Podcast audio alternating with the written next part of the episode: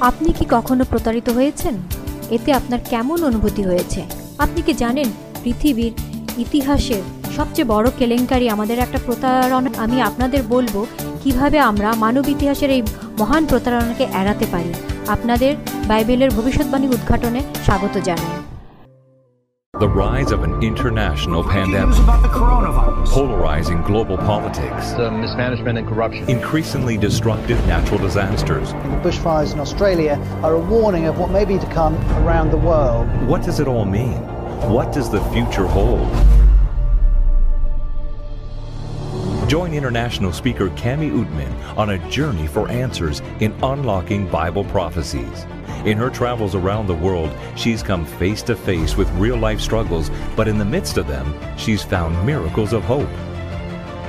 Join Cami Utman for Unlocking Bible Prophecies as she shares how Bible prophecy is being fulfilled faster than ever before.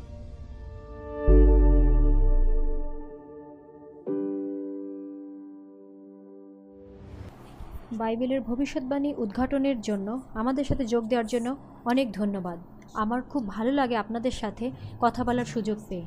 আর এটা যদি আপনার জন্য প্রথমবার হয়, তাহলে চ্যাটে আপনার মন্তব্য জানান। এবং আপনি যদি কালকের প্রোগ্রাম মিস করে থাকেন, চিন্তা করবেন না, আপনি AWR dot O R G oblique Bible এতে গিয়ে পূর্ববর্তী সব প্রোগ্রাম আপনারা দেখতে পাবেন। গত রাতে আমরা দেখলাম যে সাব্বাত বিশ্রামবার আসলে ঈশ্বরের ছাপ। আপনি হয়তো চিন্তা করছেন, যদি তাই হয়, তাহলে এতগুলো মানুষ অন্য আরেকটা দিনে উপাসনা কেন করছে? আজ রাতে এর কারণটা আমরা দেখব। সম্প্রতি একটা প্রত্যন্ত দ্বীপে পৌত্তলিক গ্রামে প্রধানের মুখোমুখি হয়েছি। যিনি বিশ্রামবারের বিষয়ে যখন শুনেছেন, অবাক হয়ে গেছেন। তারপর তিনি কি করেছিলেন সেটা আমি আপনাদের একটু পরে বলব। আর হ্যাঁ এর নিচে অনলাইনে বাইবেল স্কুলে লিঙ্কে ক্লিক করতে ভুলবেন না। লক্ষ লক্ষ মানুষ এই পাঠগুলি দিয়ে তাদের আধ্যাত্মিক অভিজ্ঞতার বিষয়ে গুরুত্বপূর্ণ মনে করছেন। আপনি আমাদের অনলাইনের বাইবেল প্রশিক্ষকদের কাছে কোনো প্রশ্ন জমা দিতে পারেন? তারা আপনার প্রশ্নের উত্তর দিতে আগ্রহী। আসুন, আমরা প্রার্থনা করি এখন, তারপরে আমাদের ব্যাপারে যাব। ঈশ্বর, তোমাকে ধন্যবাদ দেই পিতগ। দয়া করে আমাদের যে সময়ে আমরা বেঁচে আছি সে সম্পর্কে আমাদের গভীরভাবে সচেতন হতে সাহায্য করো। আমাদের মনকে তীক্ষ্ণ করো। তোমার সত্যকে গ্রহণ করার জন্য আমাদের হৃদয় খুলে দাও। আমাদের যা করতে হবে তা সম্পর্কে তোমার বাক্য দ্বারা আমাদের সতর্ক করো।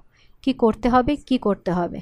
কারণ আমরা তোমার পথ অনুসরণ করতে চাই। যিশুর নামে। আমেন।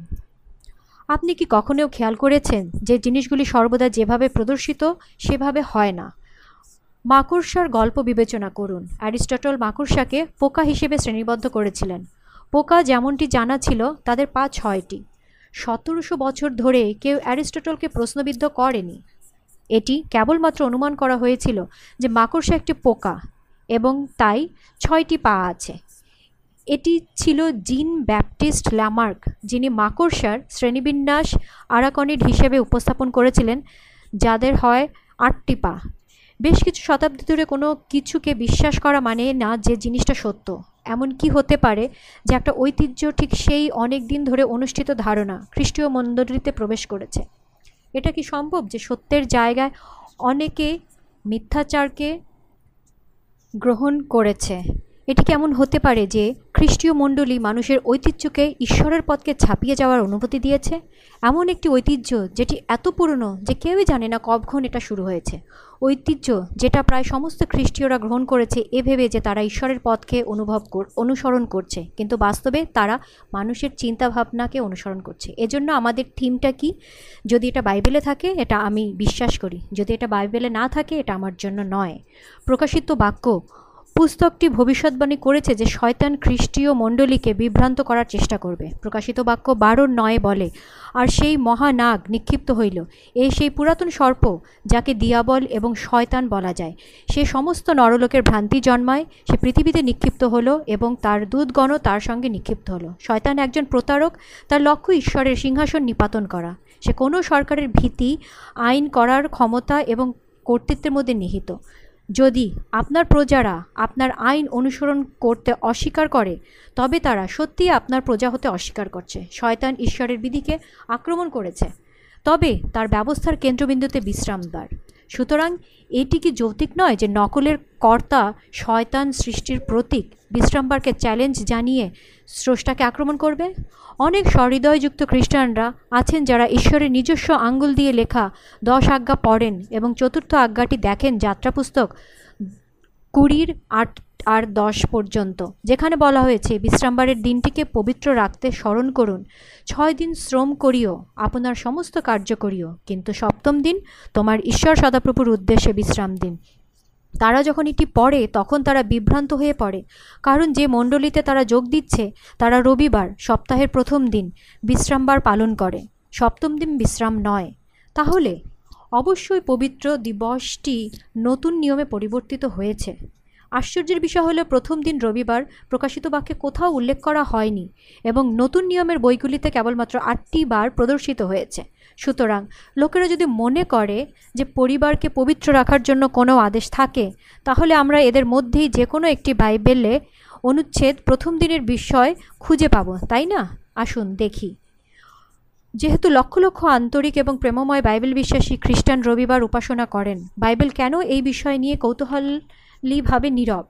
এটি কি আরও অনেক বেশি জড়িত হতে পারে প্রকৃতপক্ষে? পৃষ্ঠত প্রদর্শিত চেয়ে হ্যাঁ প্রকাশিত বাক্যের বৃহত্তম ভবিষ্যৎবাণীগুলির মধ্যে রবিবার উপাসনা হলো একটি বিষয়। তবে প্রথমত এই গুরুত্বপূর্ণ ভাব- ভবিষ্যৎবাণী বোঝা অসম্ভব, যদি না আজকের বিষয়টি পরিষ্কার হয়।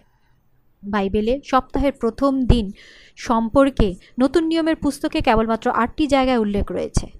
বাইবেলে রবিবারকে সর্বদা সপ্তাহের প্রথম দিন বলা হয়েছে। শনিবারকে সর্বদা সপ্তম দিন বলা হয়েছে। আদিপুস্তক থেকে প্রকাশিত বাক্য পর্যন্ত সপ্তাহের দিনগুলি চিহ্নিত করতে সংখ্যা ব্যবহৃত হয়েছে। আমরা যখন এই আটটি শাস্ত্র পাঠ করব, বাইবেল থেকে আমাদের একটা মানসিক মনোযোগ দেওয়া উচিত। এদের মধ্যে একটিও শাস্ত্র রবিবার বা প্রথম দিকে পবিত্র রাখার পরামর্শ দেয় কিনা? প্রথম হলো মার্কের ষোলোর নয়। সপ্তাহের প্রথম দিবসে সু প্রত্যুষে উঠিলে প্রথম সেই মগদলিনী মরিয়মকে দর্শন দিলেন, যা হইতে তিনি সাত ভূত ছাড়িয়েছিলেন। এখানে আমরা দেখতে পাই যে যিশুর পুনরুত্থান সপ্তাহের প্রথম দিন, রবিবার ছিল। বিশ্বব্যাপী খ্রিস্টানরা প্রতি বছর ইস্টার রবিবারে তার পুনরুত্থান উদযাপন করে। আসুন আমরা দ্বিতীয়টা দেখি, মথিউ আঠাশের এক। বিশ্রাম দিন অবসান হইলে সপ্তাহের প্রথম দিনের উষারম্ভে মগদলিনী মরিয়ম ও অন্য মরিয়ম কবর দেখিতে আসিলেন। দ্রষ্টব্য যে বিশ্রামবার এখানে প্রথম শেষ হচ্ছে এবং তারপর রবিবার আসছে। এটি কি জানায় যে সপ্তাহের প্রথম দিনটি এখন পবিত্র? না। তিন নম্বর শাস্ত্রে যোহনের কুড়ির এক সপ্তাহের প্রথম দিন প্রত্যুষে অন্ধকার থাকিতে থাকিতে মগদলিনী মরিয়ম কবরের নিকট যান, আর দেখেন কবর হইতে পাথর সরানো হয়েছে। আচ্ছা একটু থামুন, আর ভাবুন, এখন পর্যন্ত এই বাইবেলের পদগুলির কোনোটিতে কি প্রথম দিনটিকে পবিত্র হিসেবে বিবেচিত হওয়ার পরামর্শ দেওয়া হয়? না। চার নম্বর, মার্কের ষোলোর এক থেকে দুই, বিশ্রাম দিন অতীত হইলে পর, মগদলিনী মরিয়ম এবং সলমি সুগন্ধি দ্রব্য ক্রয় করলেন, যেন গিয়ে তাকে মাখাতে পারেন। পরে, সপ্তাহের প্রথম দিন তারা অতি প্রত্যুষে সূর্য হইতে সূর্য উদিত হইলে কবরের নিকটে আসিলেন। আমরা জানি, শুক্রবার সন্ধ্যায় যিশুকে ক্রুশে দেওয়া হয়েছিল। শুক্রবারকে বাইবেলে সর্বদা প্রস্তুতির দিবস বলা হয়েছে। কারণ সেই দিনে তাদের ঈশ্বরের পবিত্র বিশ্রামবারের জন্য তৈরি হতে হতো। এবং সেই দিনটি ছিল শনিবার। যিশু তখন শনিবার বিশ্রামবার সপ্তাহের প্রথম দিন সমাধিতে বিশ্রাম নেন এবং তার, এরপরে যিশু সপ্তাহের প্রথম দিন রবিবার পুনরুত্থিত হন। রবিবার হলো যিশুর পুনরুত্থানের দিন। পাঁচ নাম্বার শাস্ত্র বলে, লুক চব্বিশের এক। বিশ্রামবারে তারা বিধিমতে বিশ্রাম করিলেন, কিন্তু সপ্তাহের প্রথম দিন অতি প্রত্যুষে তারা কবরের নিকটে আসিলেন, যে সুগন্ধি দ্রব্য প্রস্তুত করা, করিয়াছিলেন, তা নিয়ে আসলেন। ঠিক আছে, এখানে শূন্য নির্দেশ রয়েছে যে রবিবার এখন ঈশ্বরের পবিত্র বিশ্রামবার। ছয় নম্বর শাস্ত্রতে যোহন কুড়ির উনিশ। সেই দিন সপ্তাহের প্রথম দিন সন্ধ্যা হইলে শিষ্যগণ যেখানে ছিলেন, সেই স্থানের দ্বার সকল জিহুদিগণের ভয়ে বন্ধ ছিল। এমন সময় যিশু আসিয়া মধ্যস্থানে দাঁড়াইলেন এবং তাহাদিগকে কহিলেন, তোমাদের শান্তি হোক। কেউ কেউ বলেন যে তারা সপ্তাহের প্রথম দিন রবিবারকে পবিত্র দিবস হিসেবে উদ্বোধন করতে জড়ো হয়েছিল। কিন্তু শিষ্যরা পুনরুত্থানের সম্মানে নতুন কোনো পবিত্র দিবসের উদ্বোধন করতে পারেন না। কারণ, যিশু তাদের মাঝে উপস্থিত না হওয়া পর্যন্ত তারা তার মৃত্যু থেকে জীবিত হওয়াকে বিশ্বাস করতে অস্বীকার করছিলেন। এবং এটি মার্ক ষোলোর চোদ্দোয় প্রমাণিত হয়েছে, যখন বলা হয়েছে পরে তিনি দেখা দিয়েছিলেন। যিশু তাদের অবিশ্বাস এবং হৃদয়ের কঠোরতাকে ধমক দিয়েছিলেন, কারণ তারা, যারা তাকে জীবিত হওয়ার পরে দেখেছিল, তারা বিশ্বাস করেনি। বন্ধুরা, আমরা এই ছয়টি অনুচ্ছেদে ঈশ্বর পবিত্র বিশ্রামবারকে প্রথম দিন রবিবারে পরিবর্তন হওয়ার বিষয়ে কিছুই দেখতে পাই না। আমরা এরপরে দেখ, সাত নম্বর শাস্ত্র, প্রথম করন্থীয় ষোলো অধ্যায় একের দুই। আর পবিত্রগণের নিমিত্ত চাঁদার সম্বন্ধে আমি গালাতিয়া দেশস্থ মণ্ডলী সকলকে যে আজ্ঞা দিয়েছি, তদনুসারে তোমরা করো। সপ্তাহের প্রথম দিনে তোমরা প্রত্যেকে আপনাদের নিকটে কিছু কিছু রেখে আপন আপন সঙ্গতি অনুসারে অর্থ সঞ্চয় করো। যেন আমি যখন আসব তখন চাঁদা না হয়। পৌল সপ্তাহের শুরুতে তাদের কিছু অর্থ আলাদা করে রাখার নির্দেশ দিচ্ছেন, যাতে তারা এটি তাদের বিশ্রামবারে নৈবেদ্যের জন্য প্রস্তুত রাখবে। তাহলে আপনারা বুঝতে পেরেছেন যে পৌল দুর্ভিক্ষ ভুগছিলেন জিরুসালেমের খ্রিস্ট বিশ্বাসীদের জন্য অর্থ সংগ্রহ করছিলেন। সুতরাং তিনি আগে মণ্ডলীতে লিখেছিলেন যে তিনি পরিদর্শন করবেন এবং প্রত্যেক বিশ্বাসীকে সাপ্তাহিকভাবে টাকা আলাদা করে রাখার অনুরোধ জানিয়েছিলেন, যাতে তিনি পৌঁছে যাওয়ার আগে এটি প্রস্তুত থাকে। আট নম্বর শাস্ত্রতে কি বলছে? প্রেরিত কুড়ির সাত আর সপ্তাহের প্রথম দিনে আমরা রুটি ভাঙবার জন্য একত্র হলে পৌল পরদিন প্রস্থান করতে উদ্যত ছিলেন বলে শিষ্যদের কাছে কথা প্রসঙ্গ করে মধ্যরাতি পর্যন্ত বক্তৃতা করলেন। এই বাক্যটি কি রবিবারকে একটি পবিত্র দিন হিসেবে পালন করতে বলে বা সপ্তম দিন বিশ্রামবারটি প্রথম দিনে পরিবর্তন করা হয়েছে? না, আসলে এই সভাতে তাদের রুটি ভাঙা বা প্রভুর ভোজ উদযাপনের ঘটনাটি এই ইঙ্গিত দেয় না যে তিনি দিনটি পবিত্র করা হয়েছে, কারণ বাইবেল বলে তারা প্রতিদিন রুটি ভাঙত। প্রেরিত দুইয়ের ছেচল্লিশ বলে, আর তারা প্রতিদিন একটি, এক চিত্তে ধর্মধামে নিবিষ্ট থাকিয়া এবং বাটিতে রুটি ভাঙিয়া উল্লাসে ও হৃদয়ের সরলতায় খাদ্য গ্রহণ করিত। আমরা এখন নতুন নিয়মের সমস্ত আটটি শাস্ত্রের পাঠের দিকে নজর দিয়েছি, যা প্রথম দিনকে নির্দেশ করে। আমরা দেখি লুক চার ষোলোতে কি বলে যে, যিশু তার রীতি অনুসারে সপ্তম দিনের বিশ্রামবাড়ি গির্জায় যেতেন। খ্রিস্ট বলেছেন, মথি চব্বিশের কুড়ি পদে। বলেন যে, তার শিষ্যরা ক্রুশের চল্লিশ বছর পরেও বিশ্রামবার পালন করবেন। যখন তিনি বলেছিলেন, এবং প্রার্থনা করো যেন তোমাদের পলায়ন শীতকালে কিংবা বিশ্রামবারে না ঘটে। প্রেরিত তেরোর বিয়াল্লিশ এবং চুয়াল্লিশ। প্রেরিত পৌল সপ্তম দিনের বিশ্রামবার পালন করতে প্রায় পুরো শহরকে শিখিয়েছিলেন। খ্রিস্টীয়রা প্রকাশিত বাক্য একের দশে পড়েন যে, প্রভুর একটি দিন আছে। তারপর তারা লুকের ছয় পাঁচে পড়ে যে, বিশ্রামবার প্রভুর দিন। তারা আবার একই জিনিস মার্কের দুইয়ের সাতাশ থেকে আঠাশ এবং মথির বারোর আটে পড়ে। তারা বিভ্রান্ত হয়ে জিজ্ঞাসা করে, বাইবেল বিশ্রামবারটিকে পরিবর্তন করেছে? নিশ্চয়ই ঈশ্বর করেননি, কারণ বাইবেল মালাখি তিন ছয়ে বলে, কারণ আমি সদাপ্রভু, আমার পরিবর্তন নাই। আমি তার জন্য কৃতজ্ঞ, কারণ আমি নিশ্চয়তা পেতে পারি যে তার বাক্য গতকাল, আজ এবং আগামীকাল একই রকম। আমি আমাদের ঈশ্বরের সম্পর্কে এই জিনিসটা ভালোবাসি। তারপর তারা বাইবেলের দিকে তাকায় এবং তারা দেখতে পায় যে যিশু বিশ্রামবারে কোনো পরিবর্তন করেনি, কারণ বাইবেলের ইব্রিয় তেরোর আটে প্রতিশ্রুতি দেয়, যিশু খ্রিস্ট, কল্ল ও অদ্য এবং অনন্তকাল যে সেই আছেন। সুতরাং ঈশ্বর বিশ্রামবারটি পরিবর্তন করেননি। যিশুও বিশ্রামবারটি বদলাবেন না এবং শিষ্যরাও বিশ্রামবারটি বদলাতে পারে না। প্রেরিতর পাঁচের উনিশ, উনতিরিশ, কিন্তু পিতর ও অন্য প্রেরিতগণ উত্তর করিলেন, মানুষদের অপেক্ষা বরং ঈশ্বরের আজ্ঞা পালন করিতে হইবে। তাহলে প্রশ্ন হচ্ছে, এটা কে করেছে? প্রকাশিত বাক্যের তেরো অধ্যায়তে একটা পশু রয়েছে, যেটি সমুদ্র থেকে উত্থিত। এই অধ্যায়টি হলো যেখানে আমরা পশুর চিহ্ন দেখি ছয় ছয় ছয় এবং সম্পর্কে, এর সম্পর্কে পড়ি। পশুটির বর্ণনা কীভাবে দেওয়া হয়েছে তা লক্ষ্য করুন। এখন বন্ধুরা, আমি কেবল এটি বলতে পারি, বাইবেলে পশুটি সমুদ্র থেকে বেরিয়ে আসা প্রকৃত দানব নয়। রাজ্য এবং শক্তিগুলোর প্রতীক, ঠিক আছে? যিশু আমাদের ভালোবাসেন এবং প্রকাশিত বাক্য বইটি আমাদের কাছে তার প্রেমের চিঠি। তাই আসুন, আমরা তা মাথায় রেখে পড়ি।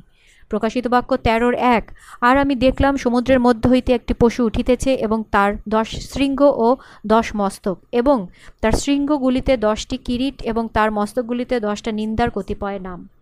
এখানে একটি নিখুঁত উদাহরণ। এখানে বাইবেলে একটি পশু রয়েছে যা একটি রাজনৈতিক বা ধর্মীয় শক্তি বা রাজ্যের প্রতিনিধিত্ব করে। এই শক্তিটি কর্তৃত্ব উঠে আসে। এটি একটা ঈশ্বর নিন্দাকারী শক্তি। এটি এমন অধিকার এবং ক্ষমতা দাবি করে যা কেবলমাত্র ঈশ্বরের অন্তর্ভুক্ত। আর বাক্য বলে, সেই পশুকে আমি দেখলাম, চিতাবাঘের তুল্য, আর তার চরণ ভাল্লুকের ন্যায় এবং মুখ সিংহ মুখের ন্যায়। আর সেই ভাগ আপনার পরাক্রম ও আপনার সিংহাসন ও মহৎ কর্তৃত্ব তাকে দান করিল। এই নাকটি কে? শয়তান। সে এই ক্ষমতা বড় কর্তৃত্বের সাথে নিবিষ্ট করেন। সমগ্র বিশ্ব এটি শোনে এবং ঈশ্বরের আইনের পরিবর্তে তাদের নিজস্ব আইন ঘোষণা করে।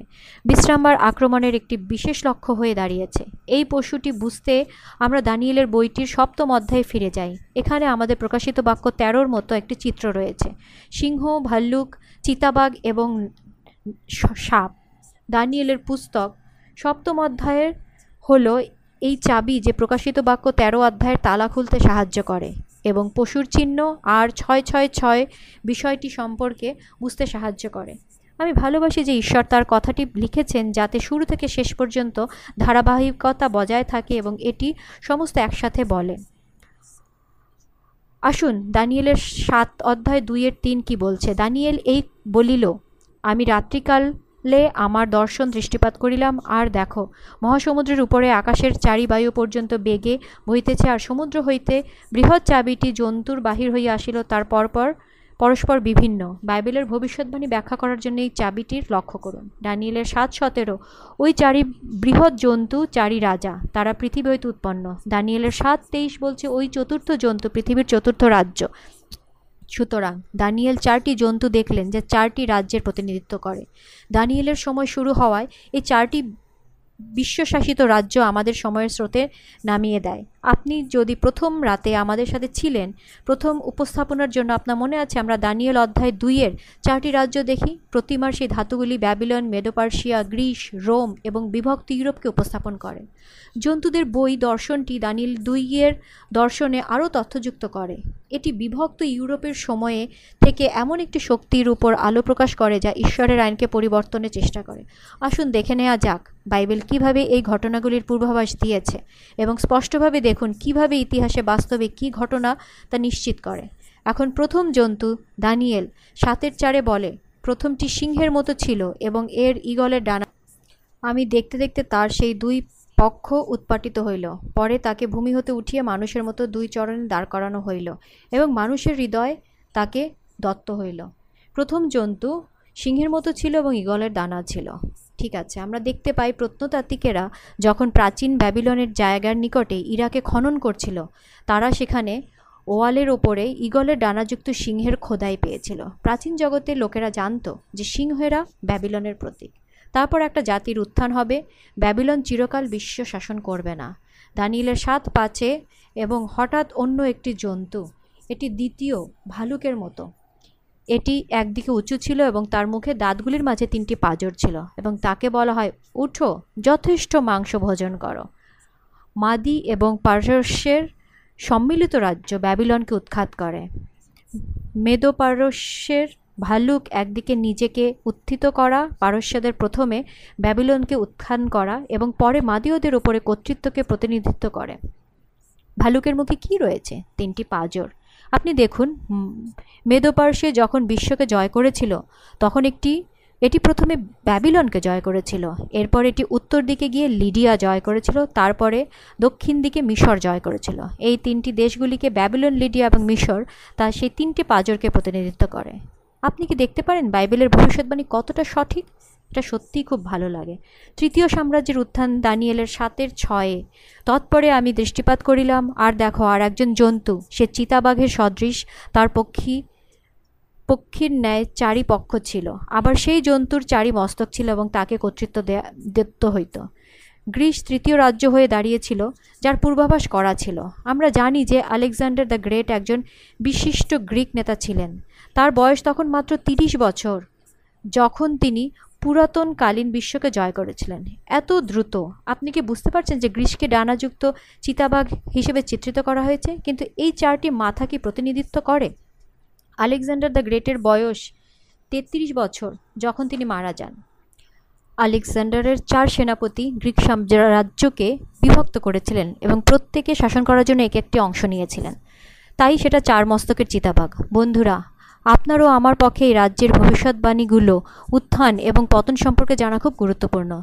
এটি গুরুত্বপূর্ণ কারণ আমাদের ভবিষ্যতের জন্য আমাদের অবশ্যই এটা জানা, জেনে রাখা উচিত। যখন বাইবেলের সতর্ক করে যে কিছু ঘটতে চলেছে, তখন আমরা তা বিশ্বাস করতে পারি এবং আমরা বিশ্বাস করি যে এটি ঠিক, যেমন বলা আছে, ঠিক তেমনি ঘটবে এবং সঠিক সময়ে। আমাদের ভয় দেখানোর জন্য নয়, কিন্তু আমাদের প্রস্তুত করার জন্য। বাইবেলের চতুর্থ সাম্রাজ্যের বর্ণনা দেয় দানিয়েলের সাতের সাথে। তৎপরে আমি রাত্রিকালীন দর্শনে দৃষ্টিপাত করলাম, আর দেখো, চতুর্থ এক জন্তু, সে ভয়ঙ্কর, ক্ষমতাপন্ন ও অতিশয় শক্তিমান এবং তার বৃহৎ লৌহময় দন্ত ছিল। সে ভক্ষণ করিল ও চূর্ণ করিল এবং উচ্ছিষ্টকে পদতলে দলিত করিল। আর পূর্বকার সকলে জন্তু হইতে সে ভিন্ন ও তার দশটি শৃঙ্গ ছিল। এটি খুবই স্পষ্ট যে লোহার দাঁত যুক্ত এই চতুর্থ প্রাণীটি রোমের লোহার রাজ্যকে উপস্থাপন করে। এই সময়টি আমাদের খ্রিস্টের সময়ে নিয়ে যায়, যখন রোম বিশ্ব শাসন করছিল। খ্রিস্ট ধর্ম এই রোমান সাম্রাজ্যে বড় হয়ে উঠেছিল। বাইবেল প্রতিমার পায়ের আঙ্গুলের এবং পশুর শিংগুলির প্রতিকার স্পষ্টভাবে রোমান সাম্রাজ্যের পতনের বর্ণনা দিয়েছে। দানিয়েল দুই এ প্রতিমার আঙ্গুলের, লোহার এবং মাটির যা ছিল, যা ইউরোপের প্রতিনিধিত্ব করে। এখানে চতুর্থ জন, জন্তুটির দশটি খিং আছে। ইতিহাসে দেখায় রোমকে দশটা প্রধান বিভাগে বিভক্ত করা হয়েছিল। অসাধারণ। সেই সময় বর্বর উপজাতিরা ইউরোপের কর্তৃত্ব নিচ্ছিল। ধর্মীয় ধর্মভ্রষ্টরা মণ্ডলীতে প্রবেশ করেছিল এবং উপাসনা নিয়ে বিরোধ দেখা দিয়েছিল। বিশ্রাম্বর পরিবর্তন হয়েছিল। দানিয়েলের সাথে আটে কি বলছে? আমি সেই শৃঙ্গের বিষয় ভাবিতেছিলাম। আর দেখো তাদের মধ্যে আর এক শৃঙ্গ উঠছিল এটা ক্ষুদ্র। এর সাক্ষাতে পূর্ব শৃঙ্গগুলির তিন শৃঙ্গ সমূলে উৎপাটিত হলো, আর দেখো, ওই শৃঙ্গে মানুষের চক্ষুর মতো চক্ষু আর দর্পকারী মুখ ছিল। ইউরোপে এই দশটি শৃঙ্গের মধ্যে আরও একটি শক্তির উত্থান হয়। একটি ছোট শৃঙ্গ, এটি বাকিদের থেকে আলাদা, আর এই শক্তিকে স্পষ্টভাবে চিহ্নিত করতে বাইবেলদের প্রমাণ দেয়। প্রথমত এই ছোট্ট শিংটি সেই দশটি শিংয়ের মধ্য থেকে বেরিয়ে আসে। সুতরাং যদি দশটি শিং রোমের বিভাগ হয়, তবে এই ছোট শিংটি পশ্চিম রোমের মধ্য থেকে আসছে। ক্ষমা করুন, পশ্চিম ইউরোপ থেকে আসছে। এই ছোট শিংটি এশিয়া, আফ্রিকা বা আমেরিকা থেকে উঠে আসে না। এর জন্য ইউরোপীয় মাটিতে রয়েছে। দ্বিতীয়ত বাইবেল বলে, এই ছোট শিংটি দশটি শিংয়ের পর আসবে। সুতরাং এটি ব্যাবিলন মাদিপারস্য গ্রিস বা রোমের সময়ে মোটেই উঠে আসতে পারে না। রোমান সাম্রাজ্যের পতনের পরেই তাকে আসতে হবে। এই বিষয়ে পরিষ্কার থাকুন বন্ধুরা, কারণ জগতে এমন অনেক অন্যান্য তথ্য রয়েছে যেগুলি বাইবেলগত নয়। এটি রোমের পতনের পরেই উঠে আসবে। বাইবেলে এটিও বলে যে এই ছোট সিংয়ের মানুষের মতো চোখ আছে। চোখ বুদ্ধিকে প্রতিনিধিত্ব করে, কিন্তু এটি মানুষের জ্ঞান, ঈশ্বরের নয়।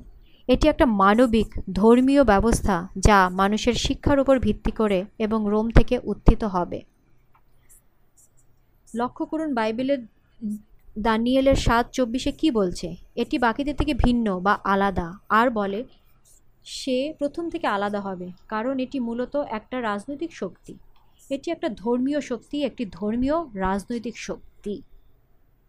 এই শক্তি কি করবে? এটি ঈশ্বরের সেই ব্যবস্থাকে পরিবর্তন করার চেষ্টা করবে। দানিয়েলের সাতের পঁচিশ ভবিষ্যৎবাণী করে যে সে সর্বশক্তিমান ঈশ্বরের বিরুদ্ধে কথা বলবে। ঈশ্বরের পবিত্র গণদিগকে নির্যাতিত করবে এবং নিরূপিত সময়ের ও ব্যবস্থার পরিবর্তন করার চিন্তা করবে। সেটা কি বিশ্রামবার হতে পারে?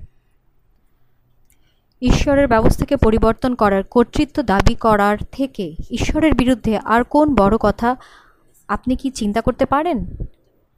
স্বাভাবিকভাবেই এটি ঐশ্বরিক ব্যবস্থার বিষয়ে বলছে, কোনো ক্ষুদ্র, কর বা রাজনৈতিক ব্যবস্থা নয়। দানিয়েলের আটের বারো বলে যে, এই ছোট্ট শিং শক্তিটি সত্যকে মাটিতে নিক্ষেপ করবে। সে এই সব করল এবং উন্নতি করল। সুতরাং পুরাতন রোমান সাম্রাজ্যের বাইরে এসে একটা ধর্মীয় শক্তি উত্থিত হবে। এটি প্রথমে ক্ষুদ্র হবে, কিন্তু পরে অত্যন্ত শক্তিশালী হবে। এটি স্বয়ং ঈশ্বরের ব্যবস্থার পরিবর্তন করার অধিকার দাবি করবে। ইতিহাস আমাদের জন্য সেই ক্রমশ পরিবর্তনকে লিপিবদ্ধ করে, যেটা বিশ্রামবার রবিবারে হয়েছিল। ডক্টর জন, এটি তার বাইবেলের বিশ্বকোষে এই পরিবর্তনের মূলগুলি পাঁচশো একষট্টি পৃষ্ঠায় নথিভুক্ত করেছেন। তিনি বলেন সাব্বাত একটি ইব্রিয় শব্দ, যার মানে বিশ্রাম। রবিবার নামটি বিধর্মীদের দ্বারা সপ্তাহের প্রথম দিনকে দেয়া হয়েছে, কারণ এই দিনে তারা সূর্যের উপাসনা করত। সূর্যের উপাসনা মিশর থেকে শুরু হয়েছে। ব্যাবিলন, পার্সিয়া এবং রোম পর্যন্ত গৃহীত এবং প্রচলিত ছিল। এমনকি সপ্তাহের দিনগুলিও প্রভাবিত হয়েছিল। ইতিহাস আমাদের দেখায় যে গ্রিক এবং রোমিওরা সপ্তাহের দিনগুলিকে গ্রহীয় দেহের নাম দিয়েছিল। আবার অনেককে তাদের দেবদেবীর নামে ডাকা হতো। আসুন দেখি, রবিবার সূর্য দেবতার দিন, সোমবার বা মানডে, চন্দ্র দেবতা বা মুন গডের দিন, মঙ্গলবার বা টিউসডে হলো তুইয়ার দিন, যুদ্ধের দেবতা, বুধবার, ওয়েনেসডে হলো ওডিনের দিন, মৃতদের বাহক, বৃহস্পতিবার বা থার্সডে হলো থরের দিন ব্রজদেবতা শুক্রবার বা ফ্রাইডে ফেয়ার দিন, প্রেম, সৌন্দর্য এবং উর্বরতার দেবীর।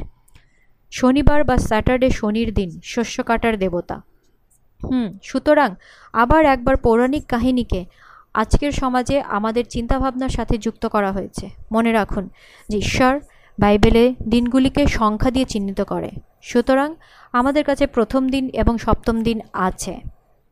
আর পুরো নতুন নিয়ম এবং পুরাতন নিয়ম জুড়ে একই ব্যাপার। ঈশ্বর দিনগুলিকে বোঝাতে সংখ্যা ব্যবহার করেছেন। আপনি যখন চতুর্থ শতাব্দীতে আসেন, দেখবেন যে রোমান সম্রাট কনস্ট্যান্টাইনের সূর্যের উপাসনায় অনেক ভক্তি ছিল। এমনকি সূর্যদেবও তিনি তার মুদ্রিত মুদ্রায় রেগে, রেখেছিলেন, তবে তার একটা উভয় সংকট ছিল। রোম ভেঙে পড়েছিল। কনস্ট্যান্টাইন তার সাম্রাজ্যকে একত্রিত করতে চেয়েছিল। তার মনে একটা ধারণা এসেছিল যেটা তার খুব উত্তম বলে মনে হয়েছিল। কেননা রবিবার আরাধনাকে কেন্দ্র করে সাম্রাজ্যকে একত্রিত করা যাক। আপনি দেখুন, কনস্ট্যান্টাইন একটি যুদ্ধের আগে সূর্যের দিকে চেয়েছিল এবং ওপরে একটি ক্রসের আলোকপাত দেখতে পেয়েছিল। এবং এর সাথে গ্রিক শব্দ যার অর্থ এই চিহ্নে জয় করো। কনস্ট্যান্টাইন তার সৈন্যদের একটি খ্রিস্টীয় চিহ্ন দিয়ে তাদের ভালো সাজানোর আদেশ দিয়েছিল এবং তারপরে তারা বিজয়ী হয়েছিল। এখানে সূর্য উপাসনা এবং খ্রিস্ট ধর্মের সংমিশ্রণ ঘটে। তিনশো একুশ খ্রিস্টাব্দে কনস্টাইটাইনের ডিক্রি বলে, সূর্যের সম্মানের দিনে ম্যাজিস্ট্রেটদের এবং শহরগুলিতে বসবাসকারী লোকেরা বিশ্রাম নিক এবং সমস্ত দোকান বন্ধ করে দেওয়া হোক। সাম্রাজ্যকে ঐক্যবদ্ধ করার প্রয়াসে কনস্ট্যান্টাইন প্রথম রবিবার আইন জারি করেন। কনস্ট্যান্টাইনের সময়ে তিনি একটি নদী দিয়ে তার সেনাবাহিনী অগ্রসর করেছিলেন এবং তাদের বাপ্তায় যেত বলে মনে করেন। এরা কেবল ভিজা একটি পৌত্তলিকের দল ছিল। এখানে মণ্ডলী এবং রাষ্ট্র পৌত্তলিকদের খ্রিস্টীয় করার এবং সাম্রাজ্যকে একত্রিত করার প্রয়াসে হাত মিলিয়েছিল। রোমান সরকার এবং রোমান মণ্ডলী এক হয়েছিল। এখানে একটি আশ্চর্যজনক বিবৃতি রয়েছে যা সত্যি অবিশ্বাস্য। এটি ক্যাথলিক ওয়ার্ল্ড উনিশশো চুরানব্বইয়ের মার্চের আটশো নয় পৃষ্ঠা থেকে। বিধর্মী জগতে সূর্য ছিল সর্বপ্রথম দেবতা। সত্য বললে সূর্যের মধ্যে কিছু রাজকীয় কিংবদন্তি ব্যাপার আছে, যা একে যিশুর উপযুক্ত প্রতীক করে তোলে, যিনি হলেন ন্যায় বিচারের সূর্য। অতএব এই দেশগুলির মণ্ডলী বলেছিল যে এই পুরনো পৌত্তলিক নামটি রাখুন। এটি আলাদা এবং পবিত্র হয়ে থাকবে। এবং এইভাবে পৌত্তলিক রবিবার পৌরাণিক সূর্যদেব এর প্রতি উৎসর্গিত খ্রিস্টীয় রবিবারে পরিণত হয়। আপনি কি দেখতে পাচ্ছেন যে রবিবার কীভাবে চার্চের মণ্ডলীতে কীভাবে এসেছে?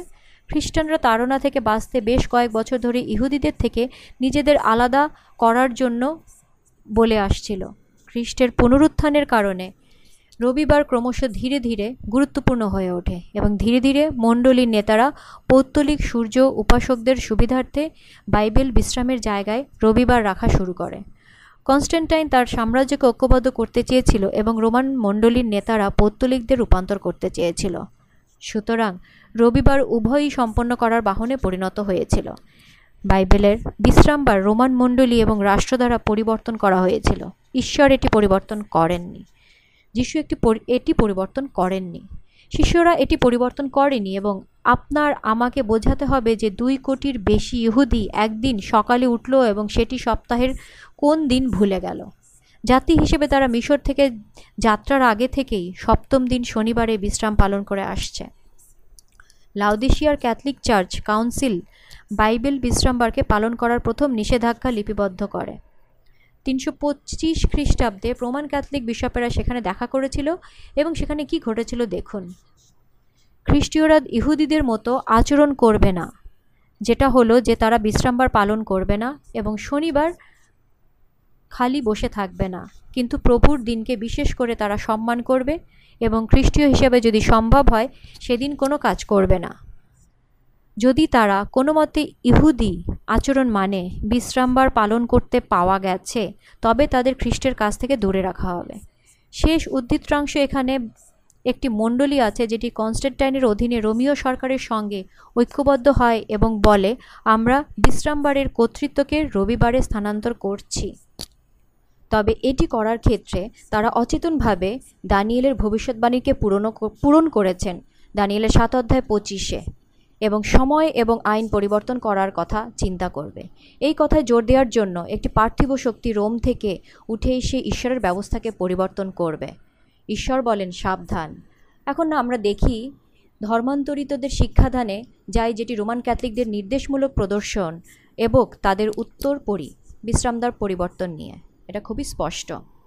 প্রশ্ন বিশ্রামবার কোনটি? উত্তর, শনিবার হচ্ছে বিশ্রামবার প্রশ্ন, কেন আমরা বিশ্রামবার পরিবর্তে রবিবার পালন করি? উত্তর, কারণ ক্যাথলিক চার্চ শনিবার থেকে রবিবারে এই পবিত্রতাকে স্থানান্তর করেছে। এখন আমি এই মুহূর্তে একটু থামতে চাই। ব্যক্তিগতভাবে আমার পক্ষে আপনাদের এই বলা গুরুত্বপূর্ণ যে আমরা প্রচুর ভারী বিষয়গুলিকে সম্বোধন করব এবং আমি বিভিন্ন ঐতিহাসিক দলিলগুলো উদ্ধত করব, কোনো ব্যক্তিগত দোষারোপ করার উদ্দেশ্যে নয়, তবে ভবিষ্যৎবাণী যে পূরণ হয়েছে সেটা দেখানোর জন্য। আমি বিশ্বাস করি, রোমান ক্যাথলিক, ক্যাথলিকতায় অনেক পুরোহিত এবং বিশ্বস্ত বিশ্বাসী আছেন যারা ঈশ্বরকে তাদের সর্বোত্তম যোগ্যতায় উপাসনা করেন এবং ঈশ্বর তাদের, তার সন্তান হিসেবে দেখেন। এখানে উদ্ধৃত তথ্যগুলি কেবলমাত্র সিস্টেমের দিকে নির্দেশিত। রোমান ক্যাথলিক সিস্টেমে বেশ কয়েকটি শিক্ষামালা রয়েছে যা আমরা দেখব স্পষ্টতই ধর্মগ্রন্থের বিপরীত এবং সত্য সন্ধানকারী হিসেবে আমার এটা আন্তরিক ইচ্ছা ঈশ্বরের সুস্পষ্ট বাণী আপনার সামনে রাখার, যাতে আপনি নিজেই সিদ্ধান্ত নিতে পারেন কোনটা ঠিক এবং কোনটা ভুল। ঠিক আছে। আপনি কি জানেন যে ক্যাথলিক চার্চ ঈশ্বরের দশ আজ্ঞাকে সংশোধিত করেছে? আসুন তাদের নিজস্ব নথিতে যাই।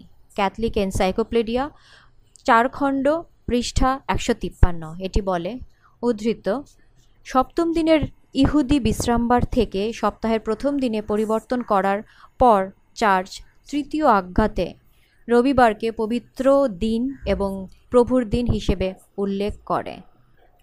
শেষ উদ্ধৃতি। ক্যাথলিক এনসাইক্লোপিডিয়া জানায় যে সময় সম্পর্কিত আদেশটি চার্চের দ্বারা পরিবর্তন করা হয়েছিল। যাই হোক, কেউ কেউ হয়তো লক্ষ্য করেছেন যে এই বিবৃতি দান তৃতীয় আজ্ঞাকে বোঝায়। কিন্তু আমরা আগেই নিজের চোখে বাইবেলে দেখেছি যে বিশ্রামবার হল চতুর্থ আজ্ঞা। মধ্যযুগের রোমান শক্তিও দ্বিতীয় আজ্ঞাকে সরিয়ে ঈশ্বরের ব্যবস্থা পরিবর্তন করেছিল, যেটি মূর্তি পূজা সাধু সন্তদের কাছে প্রার্থনা নিষেধ করে। হুম, যেহেতু তাদের এখন কেবল নয়টি আজ্ঞা ছিল, সেটিকে দশে ফিরিয়ে আনতে হবে। সুতরাং তারা দশমটি নিল, তুমি লোভ করিও না এবং এটিকে দুই ভাগে বিভক্ত করল। সমাধান হয়ে গেল। এটি মণ্ডলীর ঈশ্বরের বাক্যকে অগ্রাহ্য করার মানসিকতার চিত্র তুলে ধরে। অন্যতম প্রধান ক্যাথলিক পণ্ডিত কার্ল কেটিন প্রতিবাদকারী শিখ খ্রিস্টানদের কাছে চ্যালেঞ্জ হিসেবে একটি বই লিখেছিলেন। এই ক্যাথলিক লেখক প্রতিবাদকারীদের সাথে যুক্তি দিয়ে বলে বলেছেন, আপনি যদি বাইবেলের কথায় চলতে চান, তবে আপনার বাইবেলের বিশ্রামবার রাখা উচিত। আসুন, ওনার কথাগুলি পড়ি। ক্যাথলিসিজম এবং ফান্ডামেন্টালিজমের পৃষ্ঠা আটত্রিশে। উদ্ধৃতি, মৌলবাদীরা রবিবারে উপাসনার জন্য মিলিত হন। অথচ বাইবেলে কোনো প্রমাণ নেই যে মিলিত উপাসনা রবিবারে করা উচিত। ইহুদি বিশ্রামবার বা বিশ্রামের দিন অবশ্যই শনিবার ছিল। এটা ক্যাথলিক চার্চে সিদ্ধান্ত নিয়েছিল যে পুনরুত্থানের সম্মানে রবিবার খ্রিস্টীয়দের উপাসনার দিন হওয়া উচিত। উদ্ধৃত শেষ।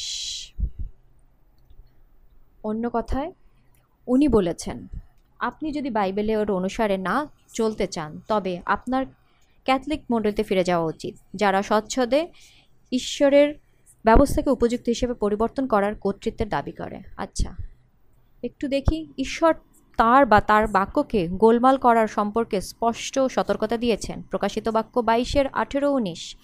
যাহারা এই গ্রন্থের ভাববাণীর বচন সকল শোনে, তাদের প্রত্যেকজনের কাছে আমি সাক্ষ্য দিয়ে বলিতেছি, যদি কেউ ইহার সাথে আর কিছু যোগ করে, তবে ঈশ্বর সেই ব্যক্তিকে এই গ্রন্থে লিখিত আঘাত সকল যোগ করবেন। আর যদি কেউ এই ভাববাণীর গ্রন্থের কিছু হরণ করে, তবে ঈশ্বর এই গ্রন্থে লিখিত জীবনবৃক্ষ হতে, পবিত্র নগর হতে তার অংশ হরণ করবেন। বন্ধুরা, এটা গম্ভীর। তারপর মথি পনেরোর থেকে তিনের নয়, এই তিনি উত্তর করিয়া কহিলেন, তোমরাও আপনাদের পরম্পরাগত বিধির জন্য ঈশ্বরের আজ্ঞা লঙ্ঘন করো কেন? এইরূপে তোমরা আপনাদের পরম্পরাগত বিধির জন্য ঈশ্বরের বাক্য নিষ্ফল করেছ। কপটরা, যিশাইও তোমাদের বিষয়ে বিলক্ষণ ভাববাণী বলিয়াছেন, এই লোকেদের ওষ্ঠাধরে আমার সমাদর করে, কিন্তু ইহাদের অন্তঃকরণ আমার হইতে অনেক দূরে, এবং এরা অনর্থক আমার আরাধনা করে। মনুষ্যদের আদেশ ধর্মসূত্র বলিয়া শিক্ষা দেয়। রবিবারের পবিত্রতা। মানুষের পরম্পরা এবং আজ্ঞা থেকে এসেছে। আপনি কাকে অনুসরণ করবেন? ঈশ্বরকে না মানুষকে? সমস্যাটা একদিন বনাম আর একদিন বিষয় থেকে আরও বড়। সমস্যাটা হলো আপনার পথপ্রদর্শক কি? এটা কি বাইবেল না পরম্পরা? সমস্যাটা হলো যে কোনো মানবমণ্ডলী বা মানব ধর্মীয় নেতা, সেই কারণেই বা উদ্দেশ্যেই হোক তাদের কি কর্তৃত্ব ছিল ঈশ্বরের ব্যবস্থাকে পরিবর্তন করার, যেটা পাথরের ফলকে ঈশ্বরের আঙ্গুল দিয়ে লেখা হয়েছিল? আসল ব্যাপার হলো, তার কাছে কর্তৃত্ব। আমরা কার উপাসনা করি? শয়তানের বিদ্রোহ, উপাসনা আশেপাশে ঘুরছে। এটা সঠিক না ভুলের বিষয়বস্তু এবং এটি আদি পুস্তকে শুরু হয়েছিল। কোইন আর হেবেল এর কাহিনী দুই শ্রেণির লোককে চিত্রিত করে, যারা জীবনে দুই ভিন্ন পথে চলে। একজন ঈশ্বরের দেওয়া প্রণালীতে ঈশ্বরকে আরাধনা করেছিল, আর একজন স্পষ্টভাবে তা করেনি। কোনটি ঈশ্বরের দ্বারা আশীর্বাদ প্রাপ্ত এবং গ্রহণ করেছিল? কোনটির অহংকার হত্যার দিকে পরিচালিত করেছিল এবং ঈশ্বরের দ্বারা অভিশপ্ত হয়েছিল? কোইন এবং হেবল একই মা বাবার দ্বারা বেড়ে বেড়ে ওঠে, তাদের ঈশ্বর এবং তার কর্তৃত্ব সম্পর্কে বিভিন্ন মনোভাব বসেছিল। এখানেই তাদের পথ আলাদা হয়েছিল। হেবল ঈশ্বরের করুণা দেখেছিল, যেভাবে সৃষ্টিকর্তা মানব জাতাকে মুক্ত করার জন্য সরবরাহ করেছিলেন, কিন্তু কোইন তার হৃদয় ঈশ্বরের বিরুদ্ধে বিদ্রোহ ছিল। পার্থক্য ততক্ষণ স্পষ্ট হয়নি যতক্ষণ না তারা ঈশ্বরের নিকটে তাদের বলিদান নিয়ে আসলো। কোইন এবং হেবলের মধ্যে যে দৃশ্য কব্য ছিল, সেটা আসলে কোইনের সঙ্গে তার নিজেরই সংঘর্ষ ছিল। যদিও কোইনকে মন ফেরানোর সুযোগ দেওয়া হয়েছিল, কিন্তু সে তার দৃঢ় অহংকার ধরেছিল এবং ঈশ্বরের কাছ থেকে অনেক দূরে সরে গেছিল। ঈশ্বরের উদ্ধারের পরিকল্পনা বিনিময়যোগ্য নয়, এটা একটা উপহার। মানব হৃদয় যখন অহংকারের সাথে এবং অহং এবং পরম্পরাকে আঁকড়ে ধরে, তখন পিছল বিনাশকারী ঢালুতে হোচন খেয়ে পড়ে। ঈশ্বর সবসময় তাদের প্রতি সংযোগের হাত বাড়াতে চান যারা তার বিরুদ্ধে বিদ্রোহ করছে, যাতে তারা মন ফেরায়, অনুতাপ করে। আপনি জন্মগত বিজয়ী নন এবং আপনি কোনো জন্মগত পরাজিতও নন। আপনি একজন জন্মগত চয়নকারী। আপনি কাকে উপাসনা করবেন? আজকে আপনি সেটা বেছে নিন, চয়ন করুন। প্রায় শয়তানের কৌশল হলো আমাদের দিয়ে ঈশ্বরের যে কোনো একটা আজ্ঞাকে ভাঙানো। জাকবের দুই অধ্যায় দশ বারো। তাই বলে, কারণ যে কেহ সমস্ত ব্যবস্থা পালন করে, কেবল একটি বিষয়ে হোঁচট খায়, সে সকলেরই দায়ী হয় ঈশ্বরের ব্যবস্থা দশ পক্ষের দুর্গের মতো। শত্রুকে প্রবেশের অনুমতি দেওয়ার জন্য কেবল একদিকের প্রাচীর ভাঙা যথেষ্ট। শয়তানকে এক ইঞ্চি দিন, সে আপনার শাসক হবে। বাইবেল বিশ্রামবারকে ছেড়ে দেওয়া, যেটি ঈশ্বর তার সৃষ্টিশীল কর্তৃত্বের নির্দেশন হিসেবে দিয়েছেন। এটা গুরুত্বপূর্ণ বিষয়, বন্ধুরা। আদম ও হবাকে ঈশ্বর এদন বাগানে যা দিয়েছিলেন, তা অনুসরণ করতে আমি বেছে নিয়েছি। আমি স্বয়ং খ্রিস্টের উদাহরণ অনুসরণ করাকে বেছে নিয়েছি। আপনি কি ভাবছেন? ঈশ্বর বলেন, বিশ্রামবার হলো একটা মহৎ চিহ্ন। এটা খ্রিস্টের প্রতি আনুগত্যের লক্ষণ। এটি একটা চিহ্ন যার দ্বারা আমরা বিশ্বাস করি উনি আমাদের জগৎ সৃষ্টি করেছেন। এদন বাগানে শয়তান হবাকে বলেছিল, একটি গাছ কি পার্থক্য করতে পারে? সব গাছই একরকম। এবং হবা সেই এদনে হারিয়ে গেছিল এবং সে সেখানে মিথ্যাকে বিশ্বাস করেছিল। এবং আজ অনেক খ্রিস্টীয়রা এই ছলচাতুরিতে বিশ্বাস করছে। লোক বলে, এটা একটা দিন। কি পার্থক্য করতে পারে? সবই এক। ঈশ্বরের সাথে সব দিন একরকম নয়? একটা দিনকে ঈশ্বর আশীর্বাদ করেছিল, সপ্তম দিন। একটি দিনকে ঈশ্বর পবিত্র এবং আলাদা করেছিল এবং শুধু একটি দিন ঈশ্বরের বিশ্রাম নিয়েছিল, সেটি হলো বিশ্রাম দিন। আমরা যে বিষয়গুলো নিয়ে আলোচনা করছি, তা হলো কর্তৃত্বের বিষয়, আনুগত্যের বিষয়। আমাদের নির্বাচন হলো, বাইবেল না পরম্পরা? যিশু না ধর্মীয় নেতা? ঈশ্বরের ব্যবস্থা না মানুষের গোড়ামি? ঈশ্বরের নির্দেশাবলী না মানব উপদেশ। ঈশ্বরের পথ না মানুষের পথ। এর মানে কি রবিবার যারা পালন করে প্রত্যেকে হারিয়ে গেছে? না। অনেক রবিবার পালনকারী খ্রিস্টেরা আছে যারা যিশুকে ভালোবাসে।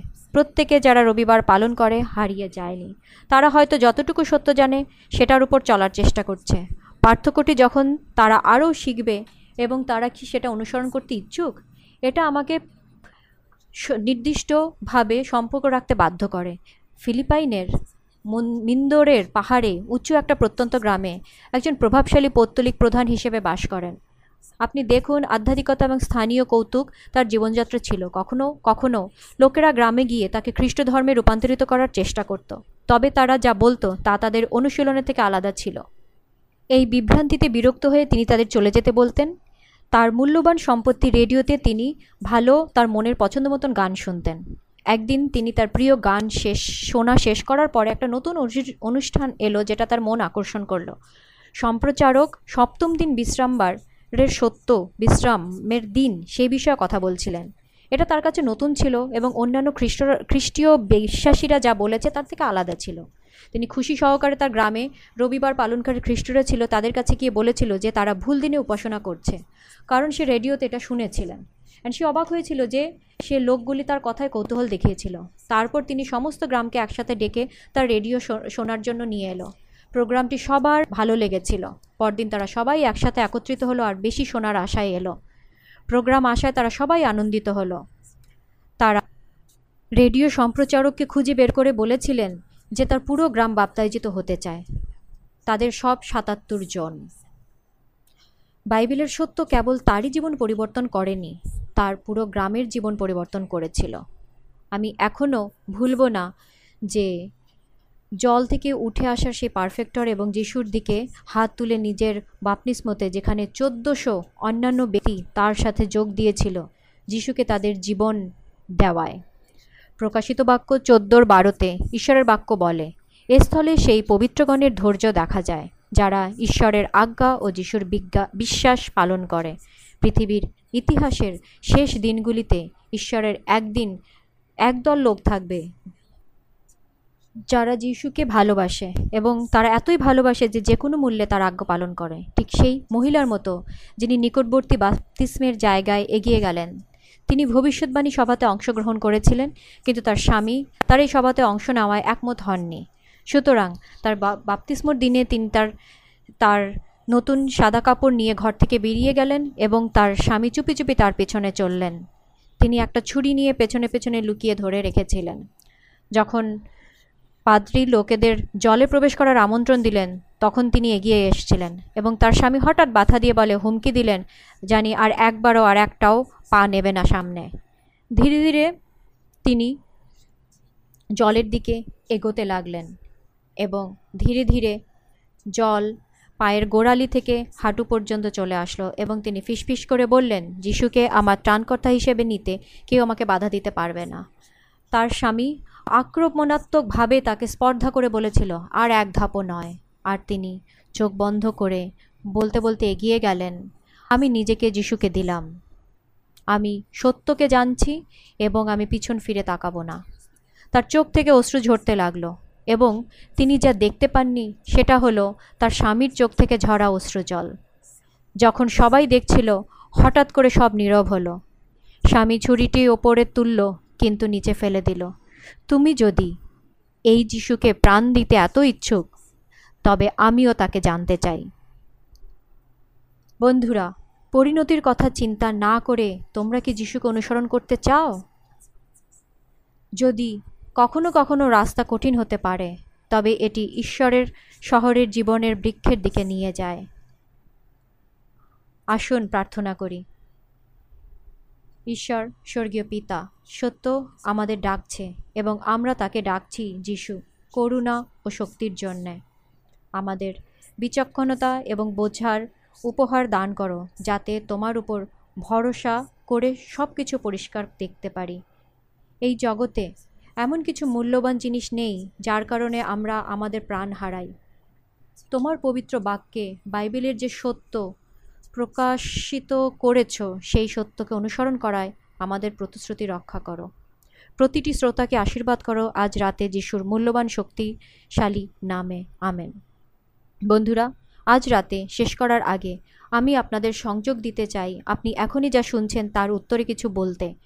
আপনি যদি দয়া করে নিম্নলিখিত বিকল্পগুলি থেকে দু একটা উত্তর দিতে পারেন। প্রথম বিকল্প হলো, বাইবেল বিশ্রাম্বরের বিষয়টি আমার কাছে স্পষ্ট। আপনি যদি একমন তাহলে ক্লিক করুন। দ্বিতীয়ত, আমি বুঝি যে বাইবেল বিশ্রাম্বর সপ্তাহের সপ্তম দিন। তৃতীয়, আমি বিশ্বাস এবং গ্রহণ করি যে সপ্তাহের সপ্তম দিনই হলো ঈশ্বরের পবিত্র আজ্ঞার বিশ্রামবার এবং আমি বিশ্রামবারকে পবিত্র রাখতে চাই। চতুর্থ, বিশ্রামবার বিষয়, আমি আরও উপাদান চাই এবং তারপর অন্তিম যার বিষয়ে আপনারা কিছুক্ষণ আগে থেকে জিজ্ঞাসা করছিলেন, আমি বাপতিস্ম নিতে চাই এবং এটি করার প্রক্রিয়া শুরু করতে চাই। আপনার প্রতিক্রিয়া জানাতে কেবল এগিয়ে যান এবং লিঙ্কটিতে ক্লিক করুন। বন্ধুরা, কিছু লোক এই মুহূর্তে আপনার প্রশ্নের উত্তর দেওয়ার জন্য বা আপনার সঙ্গে প্রার্থনা করতে তৈরি আছে সংযুক্ত হওয়ার জন্য। কেবল লিঙ্কটি ক্লিক করুন এবং আমাদের সাথে যোগ দিন। আগামীকাল রাতে একদম ভুলবেন না, কারণ আপনি এই গুরুত্বপূর্ণ বিষয় হাতছাড়া করতে চাইবেন না। আপনার মৃত্যুর পর কি হয় বাইবেলে এর বিষয়ে কি বলে? আপনি হয়তো খুঁজে পাবেন যে অনেক লোকে এটির বিষয়ে যা চিন্তা করে তা সম্পূর্ণ আলাদা। ঈশ্বর আপনাদের আশীর্বাদ করুন। আবার দেখা হবে আমাদের বিষয় কবর নিয়ে, যেখানে আমরা আরও বাইবেলের ভবিষ্যৎবাণী খুলব। ঈশ্বরের পথ বেছে নিন বন্ধুরা। শুভরাত্রি।